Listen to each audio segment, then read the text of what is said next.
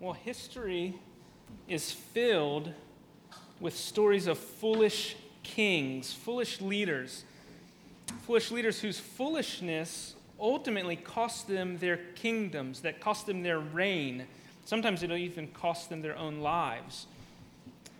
I can't think of a specific example, but, but sometimes it's a king who overestimates his military might and he overextends himself and his army and eventually is defeated because the, the, he spread, the army spread too thin and he loses the kingdom. Or, or maybe it's an evil king who alienates his subjects by his anger or his hardness with them and, and eventually is killed by one of his own. Whether it's a leader who's so paranoid about being loved by his subjects that he speaks out of both sides of his mouth and eventually leads the kingdom to divide against itself.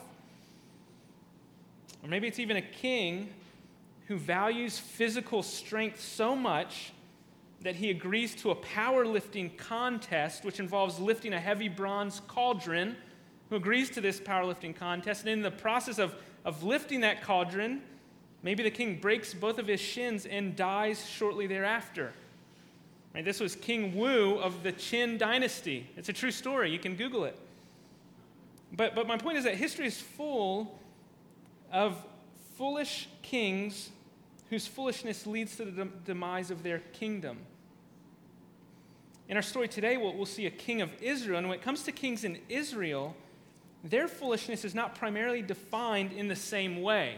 Okay, so, so their, their measures are not the same. The kings in Israel were defined as either wise or foolish almost solely on the basis of whether they heeded the word of the Lord or not. That, that was wise, that was foolish. Do you, do you obey the Lord or do you not? Faithfulness to the Lord was the mark of a wise king.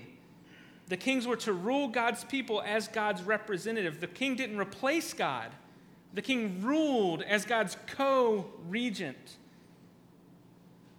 a king after God's own heart was the standard. That, that's, that's what the kings of Israel were supposed to be. Wise kings obeyed the Lord and led the people to do the same. What we'll see in chapters 13 and 14 of 1 Samuel, which we'll be looking at this morning, we're going to see King Saul. We're going to see that the outset of his rule, and we're going to see that he acts foolishly.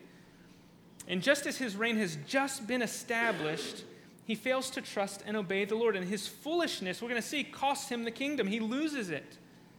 Right at the beginning, we're going to see the actions of a foolish king, a king who disregards the word of the Lord, a king whose rule quickly comes to an end. We're, we're going to see the, the fate of a foolish king. And, and while seeing the demise of Saul is going to be tragic, to add to that tragedy is the fact that in these same chapters, what we're going to see is a son of Saul who acts contrary to his father. We're going to see a son named Jonathan who acts faithful, who, who appears to be the type of king that, that would be right to lead Israel. And throughout these chapters, Jonathan is the faithful one who shows confidence in the Lord. And so, as we see Jonathan positively, we do so knowing his father has just forfeit the kingdom. So, we know Jonathan's never going to rule, though we see he would be a good king. And so, that's double tragic as we read. And so we're, we're going to read chapters 13 and 14. I'm not going to read it all right now. I think it's some 75 verses. Um, so we're not going to read it all right now. I'm going, to read sporadically throughout. So, so hopefully, if you, if you have a Bible, open it to 1 Samuel. Um, you're going to be lost if you don't have one. So, so take one from your neighbor if you know them um, and share it together. But we're going to be in 1 Samuel. We're going to look at verses 13, or chapters 13 and 14. Um, but so, so let me look. Let me put up what we'll see an outline um, so divide it down. There's, there's five sections that are going to spread through these two chapters. Okay, so let me just, so briefly, maybe you can see them. Okay, that's 52, that last number. I'm trying to get the screen right. Um, but, but so let me just briefly, so we're going to see a, a, foolish king, Act 1. That's all of chapter 13. Then we'll see a faith filled son at the, the first 15 uh, verses of chapter 14. We're going to see a foolish king, Act 2, in, uh, verses 16 through 23 of 1 Samuel. Then we're going to see a foolish king, Act 3 in, in verses 24 through 46 of 1 Samuel 14. And then the, the concluding six verses is a summary of Saul's rule. Okay, so, so that's where we're going to go. Let me, let me open by just praying for our time. So, so just pray with me as we begin. Father, we do, we do ask that you would now speak through your word. Uh, we are thankful that you have revealed yourself to us through your word. And so I pray that our ears would be open I pray that our hearts would, would receive this word, that, that hard hearts would be softened, that dead hearts would be made alive, and, and that, that we, we would receive your word this morning. It's in Christ's name we pray. Amen. Well, so let's begin chapter 13 where we're going to see the first act of Saul's foolishness. So I'm, I'm actually going to read the first 23 verses of, of chapter 13, so follow along as I begin. 1 Samuel chapter 13, beginning in verse 1. Now Saul lived for one year, and then he became king. And when he had reigned for two years over Israel, Saul chose 3,000 men of Israel. 2,000 were with Saul at Michmash in the hill country of Bethel, and 1,000 were with Jonathan in Gibeah of Benjamin. The rest of the people he sent home, every man to his tent. Jonathan defeated the garrison of the Philistines at, that was at Geba, and the Philistines heard of it. And Saul blew the trumpet throughout all the land, saying, Let the Hebrews hear. And all Israel heard it that Saul had defeated the garrison of the Philistines, and also that Israel had become a stench to the Philistines. And the people were called out to join Saul at Gilgal. And the Philistines mustered to fight with Israel 30,000 chariots and 6,000 horsemen and troops like the sand on the seashore in multitude. They came up and they encamped at Michmash to the east of Bethaven. When the men of Israel saw that they were in trouble, for the people were hard pressed, the people hid themselves in caves and in holes and in rocks and in tombs and in cisterns. And some Hebrews crossed the fords of the Jordan to the land of Gad and Gilead.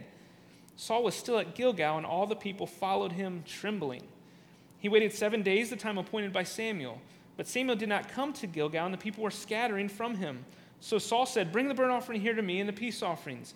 And he offered the burnt offering. And as soon as he had finished offering the burnt offering, behold, Samuel came. And Saul went out to meet him and to greet him. And Samuel said, What have you done? And Saul said, When I saw the people were scattering from me, and that you did not come within the days appointed, and the Philistines had mustered at Michmash, I said, Now the Philistines will come down against me at Gilgal, and I've not even sought the favor of the Lord. So I forced myself, and I offered the burnt offering. And Samuel said to Saul, You have done foolishly. You've not, com- you've not kept the command of the Lord your God, with which he commanded you. For then the Lord would have established your kingdom over Israel forever. But now your kingdom shall not continue. The Lord has sought out a man after his own heart, and the Lord has commanded him to be prince over his people, because you have not kept what the Lord commanded you. And Samuel arose and he went up from Gilgal. The rest of the people went up after Saul to meet the army. They went up from Gilgal to Gibeah of Benjamin. And Saul numbered the people who were present with him, about 600 men. And Saul and Jonathan his son, and the people who were present with them, stayed in Gibeah of Benjamin, but the Philistines encamped at Michmash. And the raiders came out of the camp of the Philistines in three companies. One company turned onward, turned toward Ophrah to the land of Shual, and another company turned toward Beth Horon. Another company turned toward the border that looks down on the valley of Zeboim toward the wilderness. Now there's no blacksmith to be found throughout all the land of Israel, for the Philistines said, Lest the Hebrews make themselves swords and spears. But every one of the Israelites went down to the Philistines to sharpen his plowshare, his mattocks, his axe, or his sickle. And the charge was two thirds of a shekel for the plowshares and for the mattocks, and a third of a shekel for sharpening the axes and for setting the goads. So on the day of the battle, there was neither sword nor spear found in the hand of any of the people with Saul or Jonathan, but Saul and Jonathan his son had them and the garrison of the Philistines went out to the pass of Michmash. So, chapter 13, here we are. Last time we were in 1 Samuel, we saw the rise of Saul and we saw the fate of Samuel as the prophet. So, so Samuel was fading, fading out. And when Samuel, if you remember last week in, in chapter 12, Samuel gave his farewell address, and the one thing he did was he warned Israel to be faithful to the Lord. He said, You still are to be faithful to the covenant. You are still required to be obedient. Even though you have this king, you've got to keep the laws. You've got to be faithful. You're obligated to obey. And now, Israel, it's not only you that has to obey, but your king does also. And, and so that was his farewell address. That was Samuel's warning to the people. And it's in that context that we find chapter 13. And we find Saul doing exactly what he wasn't supposed to do. So what happens? What does Paul do that is, or what does Saul do that is so foolish? Notice verses 1 through 4. There's this, there's a small victory for Jonathan and the people of Israel. So, so there at the beginning, the, the first four verses, Jonathan, he takes a thousand soldiers and he defeats this garrison, which would have been just a small segment of the, the soldiers of the Philistines. He defeats them, right? And, and, and so we know warfare, right? Philistines don't like getting beat, even if it's a small one. So, so it awakens, as it were, a sleeping giant. So then verses 5 through 8, the Philistines get everybody. All right, come on. This, this little Israelite tribe is trying to fight with us, the Philistines, so get everybody. And so, verses 5 through 8, they show up. They, they gather 30,000 chariots, 6,000 horsemen, and troops like the sand of the seashore. And maybe you've been to the beach this weekend. There's lots of sand at Buckroe Beach, which is just one small beach. Right? So, so that's the picture created of these Philistines, this massive army. We don't know how many Israelites they are, but we know just up in verses 1 through 5, there's 3,000 of them. And at the end of verse 4, Saul calls some more to join him. He realizes, he says, uh oh, we're in trouble. So he calls more. We don't know how many, but it, it's safe to say they were outmatched. And so notice their response in verse 6. The men of Israel, they see that they're in trouble. Right? They're, not, they're not dumb. They see that they're in trouble. So what do they do? They hid themselves. Now, he could have just said they hid themselves, but, but he, he accounts where they hid in caves. Yeah, saw some going to caves and holes and rocks and tombs and in cisterns. And some even ran over the river to get to the other side. Right? So, so this, this picture of Israel is they are running scared. I don't know about you, but, but those aren't men, right? Those are deserters. They're not men of Israel, they're, they're scaredy cats. They flee. And notice how he records that the Israelites who stick around there in the end of verse 7, they're, they're trembling. At least they're following the Lord, but they are doing so trembling as they head towards the Philistines into this battle. Now, this isn't the foolish act by Saul. It's not that he's way out, way overpowered and he's, he's waging war that he shouldn't. That, that's not what's foolish here. Going to war is not the bad idea. If you remember back in 1 Samuel 10, when the Lord speaks to Samuel and says, I'm going to, I'm going to appoint a king, you're going to meet this guy, he's going to be the king, the, the next king of Israel, and he's going to, he's going to deliver the Israelites from the hand of the Philistines. So that, that's been, that's been the, the, the cause, the purpose of Saul, even from the beginning.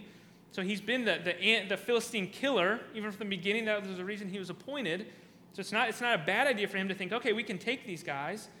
And it's certainly not foreign in the life of Israel to be overmatched.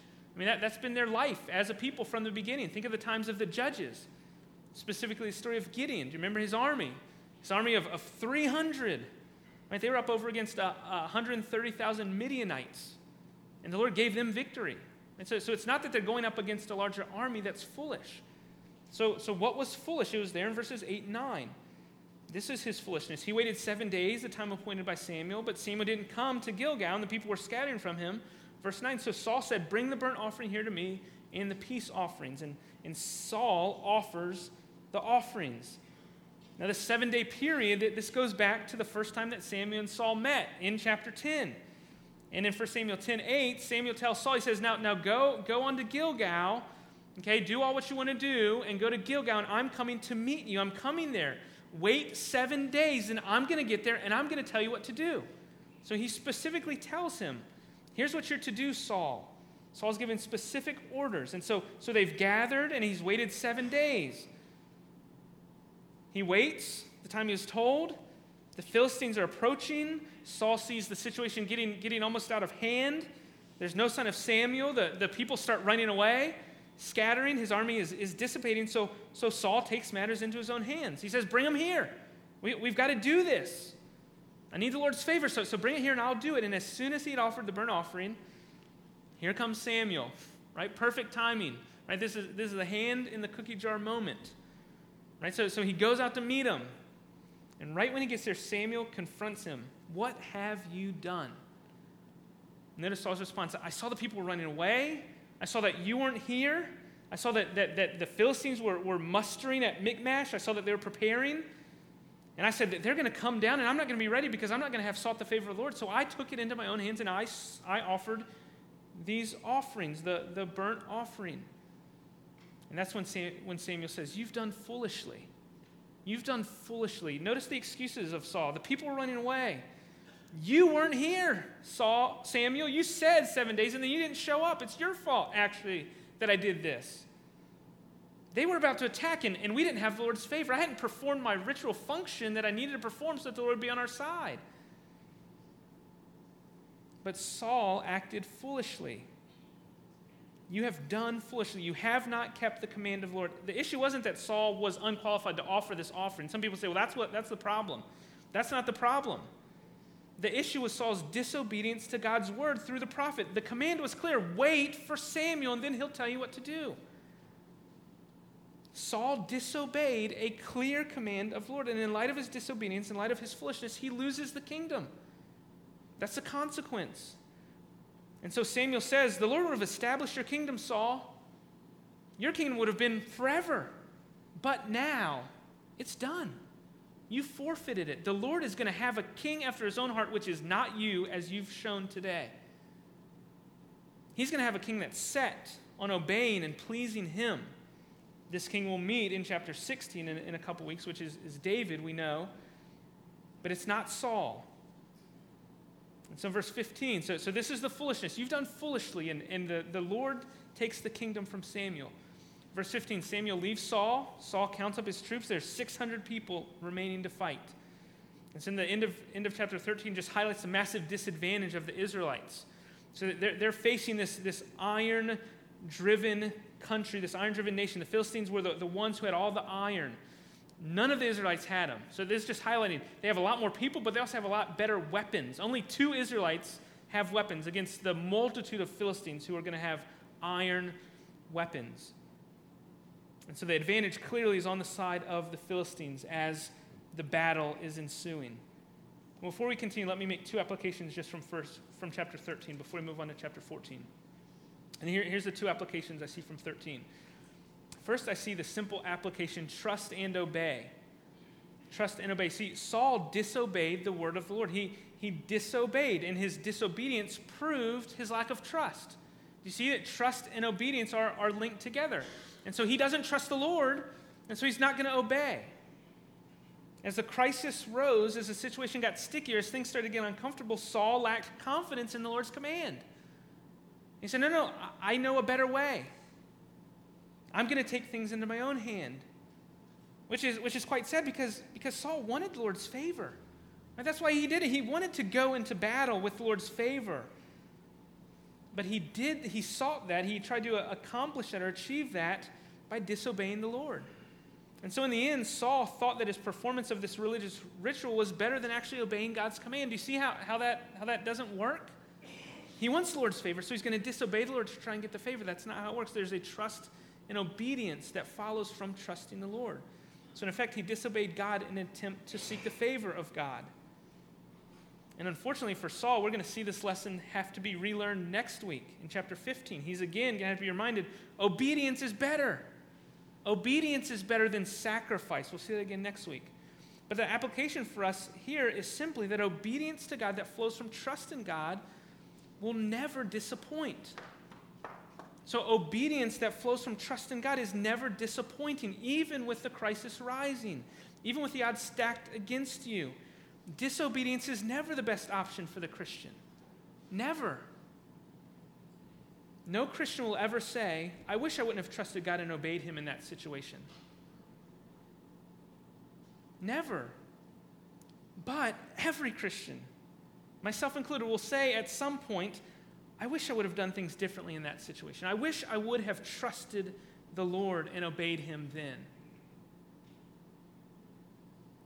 Obedience that flows from trust in the Lord never disappoints, it's never regretted. We ought to learn from Saul.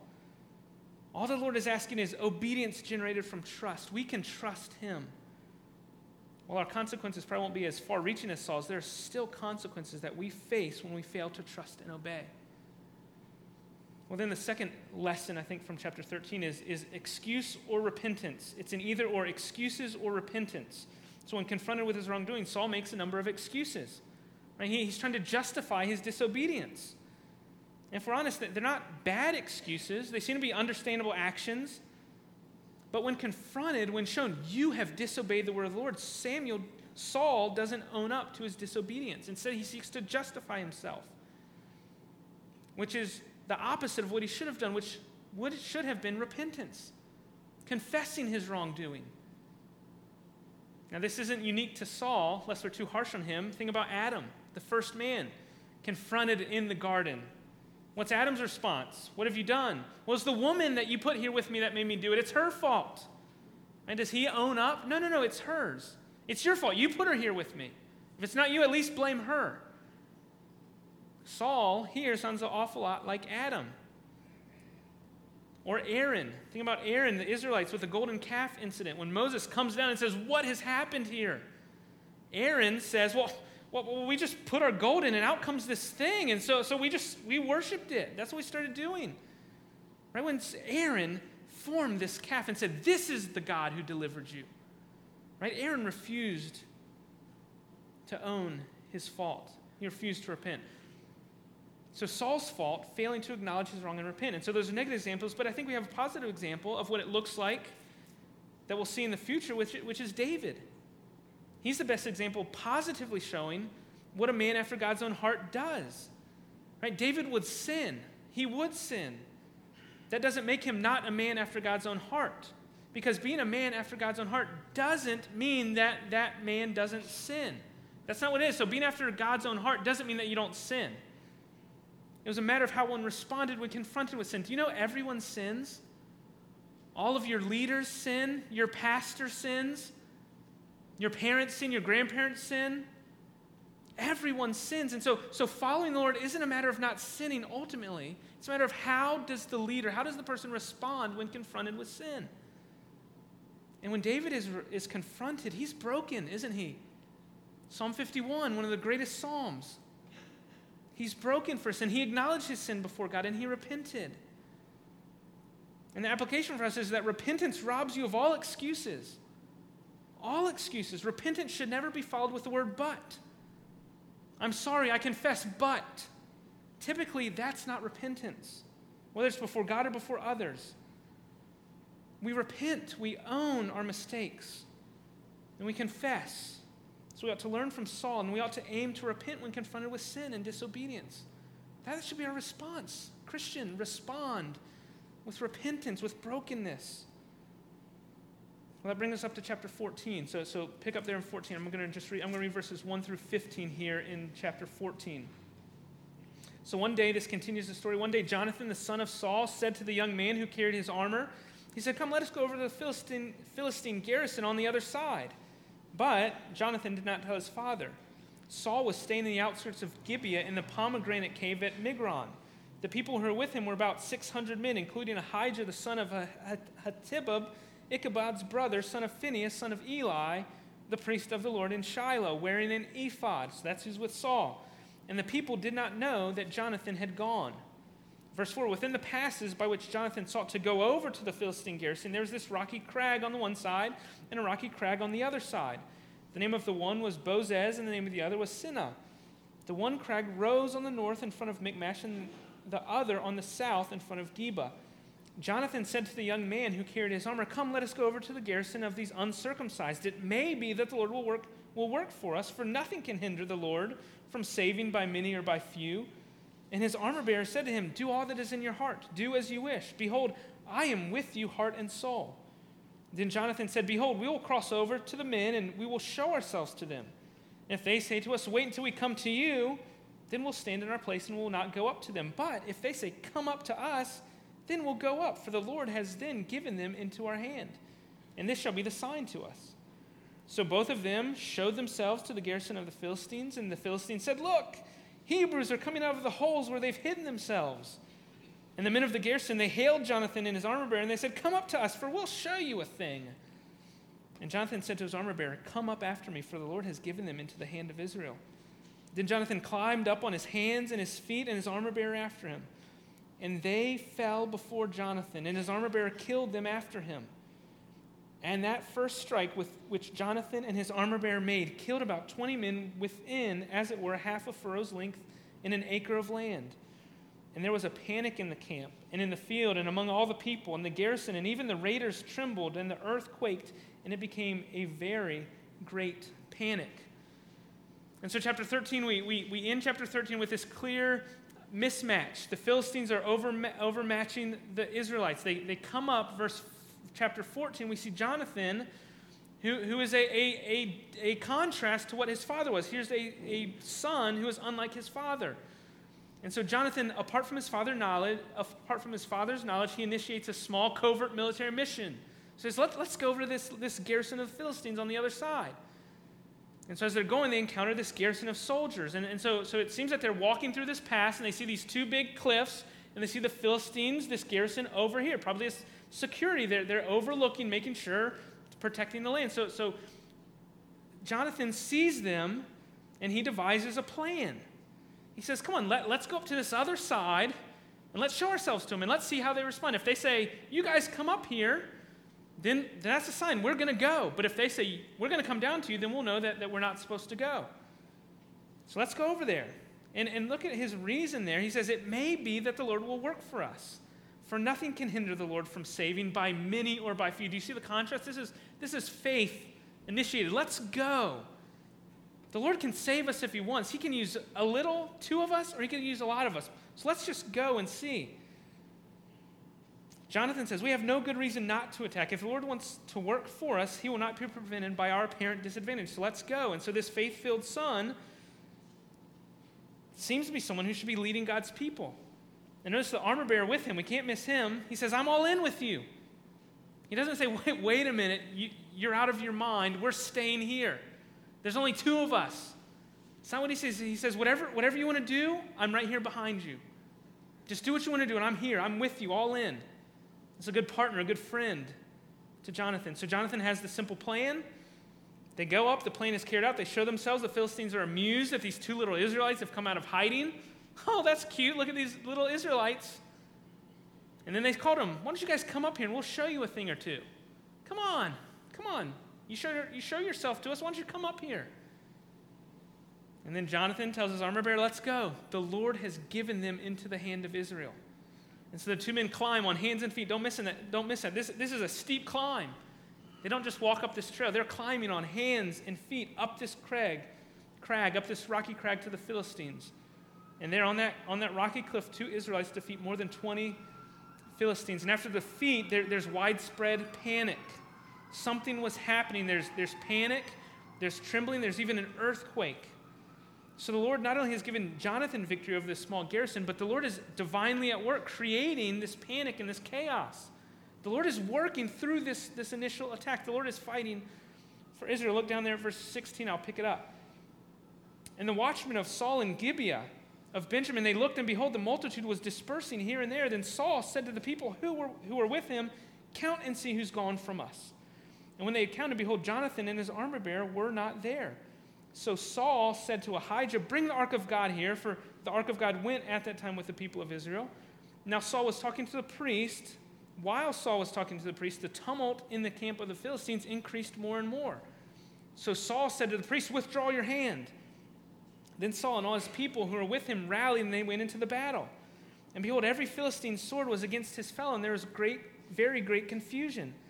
Now, the Hebrews who had been with the Philistines before at that time, who had gone up with them into the camp, even they turned to be with the Israelites who were with Saul and Jonathan. Likewise, when all the men of Israel who had been hiding themselves in the hill country of Ephraim, when they heard that the Philistines were fleeing, they too followed hard after them in battle. So the Lord saved Israel that day, and the battle passed beyond Beth Aven. and so here is foolish act number two for Saul. So, so the Lord, we see the Lord does save Israel that day. We just read that verse 23, but he does so, as these verses make clear, apart from the action of the king. This military leader plays no part in their deliverance that day.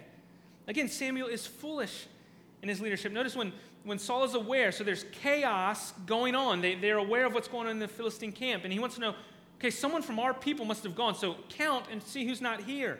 He wants to find out who's causing that, and he finds out it's his son and the armor bearer. And then he says, verse 18, bring the ark of God here. In other words, what, what Saul is saying is, let's consult God. Bring the ark here, bring the priest here, let's see what we're supposed to do. That's what Saul's saying here, which isn't a bad idea. But notice verse 19. While Saul is consulting with the priest, presumably figuring out what are we supposed to do, while that is happening, things in the Philistine camp get more and more tumultuous. So chaos continues to rise. The confusion and the chaos was growing and growing. And so look at what Saul does withdraw your hand, stop consulting the Lord. That's what he says withdraw your hand. And Saul and the people then go into battle. Do you see how foolish that is? Here's the issue sensing that he was about to lose a golden opportunity to rout the enemy, Saul did the unthinkable. He ordered the priest to, su- to suspend his priestly activities before they were completed. This is an incredible interruption of the divine pattern, an action without precedent in the Bible. it was intended to enable Israel to win an even greater victory over the Philistines. So, do you see what, what's happening there? Saul has a good idea to consult the Lord when the battle's raging. So he does well. Let's wait. Let's see what the Lord says. But when things seem to take a turn in his favor, when the Philistines are abounding in confusion and chaos, he decides it doesn't really matter how the Lord answers the priest. It doesn't matter. Because at that point, waiting for the Lord isn't the most effective thing to do in Saul's mind, which is foolish. And so he charges into battle. And notice when they get there, they, there's, there's chaos. The Philistines have turned against one another. The Lord doesn't need Saul, He doesn't need Saul's men. Right? The Lord has turned the Philistines against one another. And That's the, that's the source of confusion. And they're fleeing and they're fighting one another. The Lord is accomplishing his purposes without Saul. So the Lord causes a great confusion among the Philistines in the midst of the battle. And everyone decides that Israel's the best team. Okay, shift in momentum, I'm switching sides. Right? So people that had gone up with the Philistines are saying, wait a minute, I'm, I'm an Israelite, I'm one of you guys. And then you have people coming out from hiding who are getting in on the battle, saying, oh yeah, we're chasing the Philistines. And the conclusion, verse 23, the Lord saved Israel that day. So despite Saul's religious unawareness, the Lord continues to work on behalf of Israel. Story continues, verse 24, chapter, chapter 14, 24. And when the men of Israel had been hard pressed that day, Saul laid on, so Saul had laid an oath on the people, saying, Cursed be the man who eats food until it's evening, and I am avenged on my enemies. So none of the people had tasted food. Now, when all the people came to the forest, behold, there was, a, there was honey on the ground. And when the people entered the forest, behold, the honey was dropping, but no one put his hand to his mouth.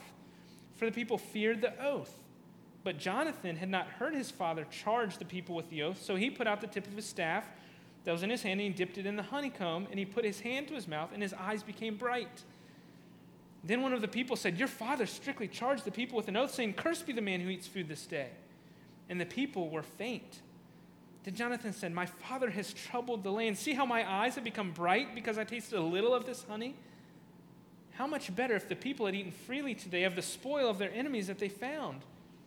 For now, the defeat among the Philistines has not been great. Again, Saul shows himself as a foolish king. His army had been fighting all day. They're tired. They'd been victorious, but they're still in the middle of this war. And so Saul lays an oath on the people of Israel saying, No one can eat until I'm avenged on my enemies. You, none of you, can eat until I'm avenged. Again, this is a fast. So, so he's trying to earn the Lord's favor. He's trying to perform this right religious fast. But he shows himself again to be lacking sense. I mean, the one thing the army needs, the one thing that they can't do without is the very thing they says you can't have anymore. He's foolish. And so Jonathan, unaware of the oath, he enters the forest, sees honey on the ground. He uses his staff I, th- I, think this is, this, this, is, this is to remind us of, of getting in the men so he, he, doesn't, he doesn't lose his, his sense of awareness. He t- uses his staff, dips in the honey as he's walking, he, no harm there. Tastes some honey, and immediately his eyes are bright. He was refreshed. He this, he's rejuvenated. Someone sees it and says, Whoa, you shouldn't have done that. You know what your dad said? And upon hearing that, Jonathan critiques his father. He doesn't hold back. He says, He has troubled the land. He even goes on to say that this victory, you think it's great? It would have been far greater if my father hadn't troubled the land like this, if it weren't for my dad's foolishness. And so it continues, verse 31 they, they struck down the Philistines that day from Michmash to Ajalon, and the people were very faint. The people pounced on the spoil, and they took sheep and oxen and calves and slaughtered them on the ground. And the people ate them with the blood. Then they told Saul, Behold, the people are sinning against the Lord by eating with the blood. And Saul said, You have dealt treacher- treacherously. Roll a great stone to me here. And Saul said, Disperse yourselves among the people and say to them, Let every man bring his ox or sheep and slaughter them here and eat. And do not sin against the Lord by eating with the blood. So every one of the people brought his ox with him that night, and they slaughtered them there. And Saul built an altar to the Lord, and it was the first altar that he built to the Lord. And so Israel, they continued to be victorious, and by this point they're famished. And so, and so when this, this last war, that this last scene finishes, they see all the spoil from the war, specifically the sheep and the oxen and the calves. And so they, they've just conquered the Philistines, and here's all these animals that are good to eat, that are ritually clean. And so they just pounce on them, and they start having a feast because they're famished. They haven't eaten all day. So they, oh, thank you, God. Right? So, so they're having a feast. And so they don't care about ritualistic requirements, they're just hungry. And so apparently they, they, don't let this blood drain properly before eating. And so Saul doesn't know this is a problem. It has to be someone saying, oh, oh, by the way, Saul, they're eating improperly. And so Saul says, You've committed a great sin. And so he says, bring the stone here so, so that we can fix this. So bring all your animals here and, and sacrifice them here and let the, so that the blood will drain properly. Then you can eat. So fix what you did wrong. And so he provides them a fix to the problem, and, and they, they abide by it. And then, by the way, the author adds Saul built an altar to the Lord. It was the first altar he built. I think that's a shot at, at Saul. This is the first altar that he's built. So it continues, verse 36 Then Saul said, Let us go down after the Philistines by night and plunder them until the morning light. Let us not leave a man of them. And they said, Do whatever seems good to you. But a priest said, Well, wait a minute, let us draw near to God here. And Saul inquired of God, Shall I go down after the Philistines? Will you give them into the hand of Israel? But he did not answer him that day. And Saul said, Come here, all you leaders of the people, and know and see how this sin has arisen today. For the Lord for as the Lord lives, who saves Israel, though it be in Jonathan my son, he shall surely die. But there is not a man among all the people who answered him. Then he said to all Israel, You shall be on one side, and I and Jonathan my son will be on the other side. And the people said to Saul, Do what seems good to you. Therefore Saul said, O Lord God of Israel, why have you not answered your servant this day? If this guilt is in me in Jonathan my son, O Lord God of Israel, give Urim. But if the guilt is in your people of Israel, give Thummim. And Jonathan and, his, and Saul were taken, but the people escaped. And Saul said, Cast a lot between me and my son Jonathan. And Jonathan was taken. Then Saul said to Jonathan, Tell me what you've done. And Jonathan told him, I tasted a little honey with the tip of the staff that was in my hand. Here I am, I will die. And Saul said, God, do so to me and more also. You shall surely die, Jonathan. Then the people said to Saul, Shall Jonathan die, who's worked a great salvation in Israel? Far from it. As the Lord lives, there shall not be one hair of his head fall to the ground, for he has worked with God this day. So the people ransomed Jonathan so that he did not die. Then Saul went up from among, from pursuing the Philistines, and the Philistines went to their own place. And so after this feast, Saul begins another attack on the Philistines. And so he says, Let's go, let's go. And, and, and all the troops are with them. But a priest says, Well, wait a minute draw near to God here, meaning first, well, let's ask the Lord, what, what are we supposed to do? And so Saul, thinking, good idea, he does it. So he, he, he inquires of the Lord. But the Lord was silent. You see, he did not answer him that day. The Lord was silent. Saul's request is met from silence. And so Saul says, Someone sinned. Not at all thinking himself. Someone sinned. That's why God's silent. He doesn't think, well, let's wait till tomorrow. Let's see if the Lord answers then. No, we've got to solve this now. So he calls everyone there and he bring, begins this process of casting of lots. And he, he, he divides the royal family, him and Jonathan, from everyone else. And, and the lot takes these two, and then he casts it between the two of them, and it takes Jonathan. He says, What have you done? And so Jonathan explains. He owns up to what he's done. And he gives himself over to the king, and he says, Okay, kill me. I violated the oath. I've done it. And Saul says, Yeah, that's going to happen. You shall die. Now remember, Jonathan is the one whose faith filled actions have gotten Israel to this point. Remember, it's been nothing that Saul's done. Jonathan's the one who started this whole train of events that's transpired and, and led Israel to this great victory. And here, the king, Israel's king, the one who had made a rash vow and a foolish vow, this king is now ready to kill the one person in the story who's shown faith and confidence in the Lord. Off with him. He violated my vow, my oath. He didn't obey the king. He deserves to die. The one person who also happens to be his son. Know what one commentator calls one of the most instructive passages regarding the limitations of human kingship? The king is overruled. Do you see that? He's overruled by the people. That's not how the, the relationship is supposed to work, right? The king is the wise one who's supposed to lead the people, but here the people are wiser than the king, saying, That is a dumb idea, king. You don't see it, but let us just tell you. That is about the most foolish thing you could do because he's the only reason that we have victory. Seeing the foolish action that was about to be taken against the man who had worked great salvation in Israel, they say, No way, not today. It would not be right or wise for you, king, to kill him. And so, much like the Philistines, the foolish king was also defeated that day by the people. The people are wiser than the king. The people are being led by a foolish shepherd. Well, I'm not going to read the last six verses, but, but the, the last verses 47 through 52, we just see a summary of Saul's rule. So, so you can read that later. But the six verses simply summarize Paul, Saul's military victories. And, his lineage. And it's written as if the time of King Saul has come to an end. Now we'll see next week, he, he's still king. He still, so, so is this premature? Did they, did they just, in there, when they're copying it, they put it in the wrong place? Seems a bit premature, but, but I think in the author's mind, it's true that this is the end of Saul as king. Yeah, he may, be, he, may be, he may fill the position for a little bit longer, but his rule as king is done. It's over. I think in the author's mind, he is no longer the true king.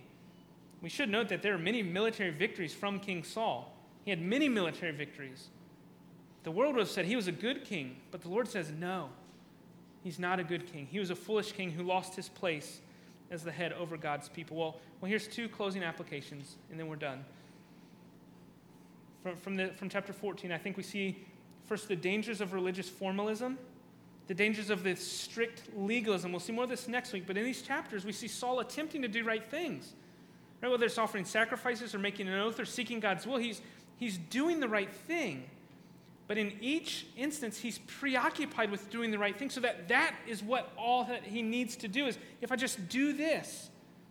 And he misses the most important thing, which is obeying the Lord. And so he's preoccupied with, okay, if I do the right thing, I'm good, no matter what happens over here. So he doesn't, even, he doesn't realize that by doing this, he's disobeying the Lord. His preoccupation with formal, formalism did not lead him any closer to the Lord. His obedience to the Lord was missing a trust in the Lord. And so his obedience, it didn't please the Lord because he wasn't doing it from a heart of obedience, of trust. So it'd be good for us to recognize our tendencies, like Saul, to perform right religious acts apart from a trust in the Lord. That's our tendency to, just like Saul's, whether it's church attendance, whether it's giving money in the offering, whether it's just being a good person. We all, we all have this, this tendency, I'm doing the right thing, and, and that's, that's good enough. I just have to do it. If we're not careful, this religious formalism can quickly replace our relationship with the Lord, a trust, a faith based relationship with Him. And so we ought to examine ourselves in these things. We ought to learn from Saul's negative example. And then finally, we see the line of David. Now, we'll, we'll see this later in 2 Samuel specifically, but, but here I think we see in Saul's disobedience the start or the opening of the door for David for the line of David. David is going to be the next king, and David's going to be a good king. He is going to be the king after God's own heart. David's going to seek to obey the Lord and lead the people to follow the Lord. But even with David, just like every other merely human king throughout the history of Israel, even David fails ultimately to be the wise shepherd equipped to lead, God, lead God's people. Even David fails. David's going to have his own bouts with foolishness. But what we see, what we'll see about David, is that he becomes the fountainhead. He becomes the, the starting point of an eternal line that will rule God's people forever. It is in David, from David's line, that the one true king would come. And so David's line, it starts here. And so, so Jesus comes as the son, not of Saul, but he's the son of David. It's the son of David who, who also happens to be the Lord of David, right? But, but Israel gets their king when Jesus Christ steps on the stage. It is Jesus who is the true king of Israel. And here's a man, a king with no faults, and so in Jesus, we see the shepherd that God's people need. And so in Jesus, we see the true king, the shepherd that is never foolish. So in Jesus, we see the good king, the shepherd, the true ruler who always obeys, who always trusts, who is always faithful. And he is the king to whom we, as God's people, like Jonathan's armor bearer, ought to say, Do all that is in your heart, do as you wish. Behold, I am with you, heart and soul. Brother, sister, we have a good king. We have a good shepherd who is leading us, who is with us, and we ought to labor to follow him. Our hearts cry out to be, in the words of an old hymn, Lead on, O King eternal. We follow not with fears, for gladness breaks like morning wherever thy face appears. We don't know where he's going to lead us, but we know wherever he leads us is good for us because he's with us. Brothers and sisters, we have a king unlike Saul, a king who is worthy of our trust. Let's pray.